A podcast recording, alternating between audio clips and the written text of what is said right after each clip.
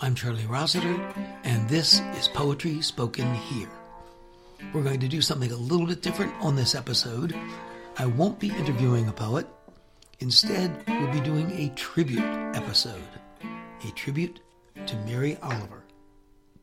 When Mary Oliver died in January of 2019, at the age of 83, she was one of America's best known and best loved poets. She was like Billy Collins. People would stand in line around the block to get in when she came to town to do a reading. So I thought it'd be interesting to look at her work and maybe get some ideas about why she was so, is so, uh, terribly, tremendously appealing to so many people. In addition to her wonderful poetry, she turned out uh, quite a few excellent one liners. If you Google Mary Oliver quotes, you'll find them on numerous websites. She'd say things like, Love yourself, then forget it, then love the world. And actually, in that statement, I think we get a, an idea of uh, part of her appeal that love the world element. She is an extremely life affirming poet. And I think we all like to hear messages that are life affirming. But let me read a poem here. I'm working out of uh, New and Selected Poems, Volume 2, published in 2005. Do a few poems out of that book from Beacon Press. And this says something about her view of, uh, of poetry. And shows a little more, to me, shows a little more attitude than she often shows. The poet with his face in his hands. You want to cry aloud for your mistakes. But to tell the truth, the world doesn't need any more of that sound. So if you're going to do it and can't stop yourself, if your pretty mouth can't hold it in, at least go by yourself across the 40 fields and the 40 dark inclines of rocks and water to the place where the falls are flinging out their white sheets like crazy. And there's a cave behind all that jubilation and water fun, and you can stand there under it and roar all you want, and nothing will be disturbed, and you can drip with despair all afternoon, and still on a green branch, its wings just lightly touched by the passing foil of the water, the thrush, puffing out its spotted breast, will sing of the perfect, stone hard beauty of everything. Oh, yes, if your pretty little mouth can't hold it in. That's, uh, that's what I mean by showing a little bit of attitude and a little bit of her idea about uh, what poetry she believes is most worthwhile. Now, here's one in which he gets rather uh, philosophical. What is there beyond knowing? What is there beyond knowing that keeps calling to me? I can't turn in any direction, but it's there. I don't mean the leaves' grip and shine, or even the thrush's silk song, but the far off fires, for example, of the stars. Heaven's slowly turning theater of light, or the wind playful with its breath, or time that's always rushing forward, or standing still in the same. What shall I say? A uh, moment.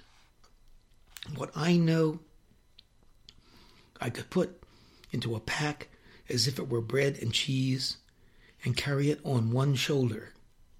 Important and honorable, but so small. While everything else continues, unexplained and unexplainable. How wonderful it is to follow a thought quietly to its logical end. I've done this a few times, but mostly I just stand in the dark field in the middle of the world, breathing in and out. Life so far doesn't have any other name but breath and light, wind and rain. If there's a temple, I haven't found it yet. I simply go on drifting in the heaven of the grass and the weeds. Following a thought to its end. I've done this a few times. I think that's a great statement. This poem certainly talks about something that anybody who uh, tries to create uh, asks this question. You know, what is there beyond knowing that keeps calling me to it? The painter, the poet, what we're all striving for, to say that something that we, we think is out there and we're not sure what it is, and then to say it. And we're not sure how sayable it is, mm, but we try to do it. So, and continuing, reading poems by Mary Oliver.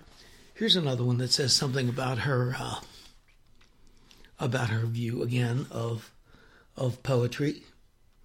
And there's even there's even a nice one-liner that leads into this. To pay attention. This is our endless and proper work. To pay attention. This is our endless and proper work. And the poem is called Mindful. Every day, I see or I hear something that more or less kills me with delight, that leaves me like a needle in the haystack of light. It is what I was born for to look, to listen, to lose myself inside this soft world, to instruct myself over and over in joy and acclamation nor am I talking about the exceptional, the fearful, the dreadful, the very extravagant, but of the ordinary, the common, the very drab, the daily presentations. Oh, good scholar, I say to myself, how can you help but grow wise with such teachings as these? The untrimmable light of the world the oceans shine, the prayers that are made out of grass. Poem called Mindful, and uh, certainly it's on a topic that's very much in vogue today mindfulness. And of course, how can one create without being mindful, without being aware? And uh, again, I'm saying uh, these poems to me give me uh, a bit of an explicit understanding of why Mary Oliver's poetry is so appealing. Getting into the getting into the specifics. Now, got a couple more poems for you, just to make these little points and to celebrate Mary Oliver, who certainly is uh, still very well loved out there. Her books are readily available, new and used online. By the way, your bookseller will have them, and your library will have them. When a poet's this popular, it's easy to find her work. And we're moving now to the older book of new and selected poems from back in 1992. Morning. Salt shining behind its glass cylinder. Milk in a blue bowl. The yellow linoleum.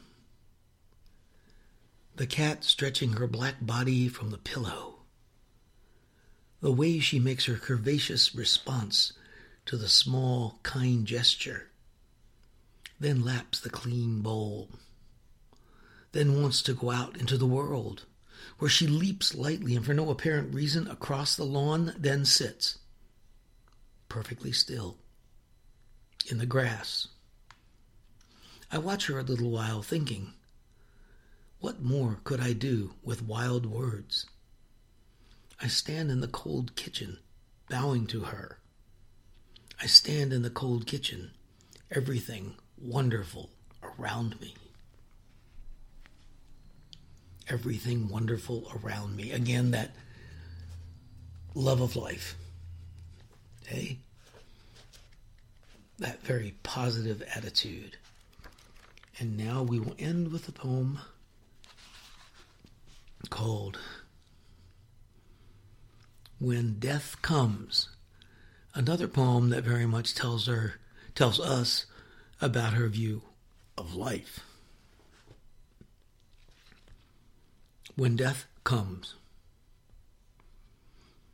When death comes, like the hungry bear in autumn, when death comes and takes all the bright coins from his purse to buy me, and snaps the purse shut, when death comes like the measle pox, when death comes like an iceberg between the shoulder blades, I want to step through the door full of curiosity, wondering what is going to be like that cottage of darkness.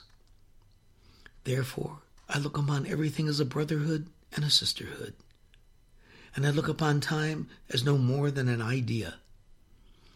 And I consider eternity as another possibility.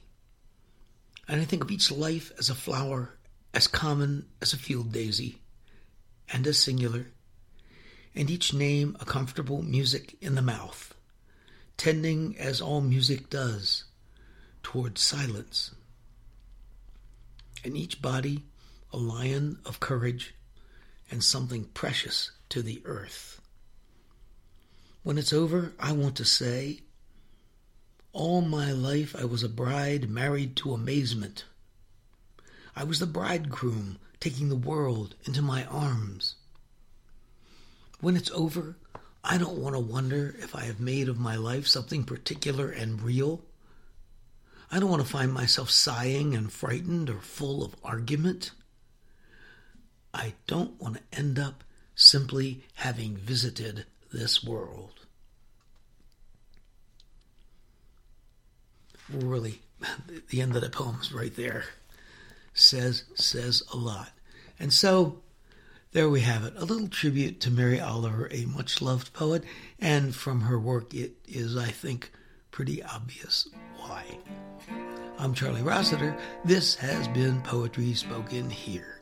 Be with us again next time to let poetry speak to you.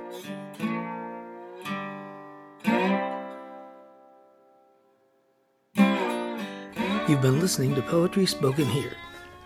I'm Charlie Rossiter, inviting you to join us again next time to let poetry speak to you. Music for today's program was written and performed by Jack Rossiter Munley. And remember, Poetry Spoken Here is more than a podcast. You can like us on Facebook at facebook.com slash poetry spoken here. Follow us on Twitter at twitter.com slash poetry spoken here. For more about today's show and other Poetry Spoken Here podcasts, as well as our blog, just visit our website, poetryspokenhere.com. If you'd like to submit suggestions of poets or topics for future podcasts, you can send to our email address, poetryspokenhere at gmail.com.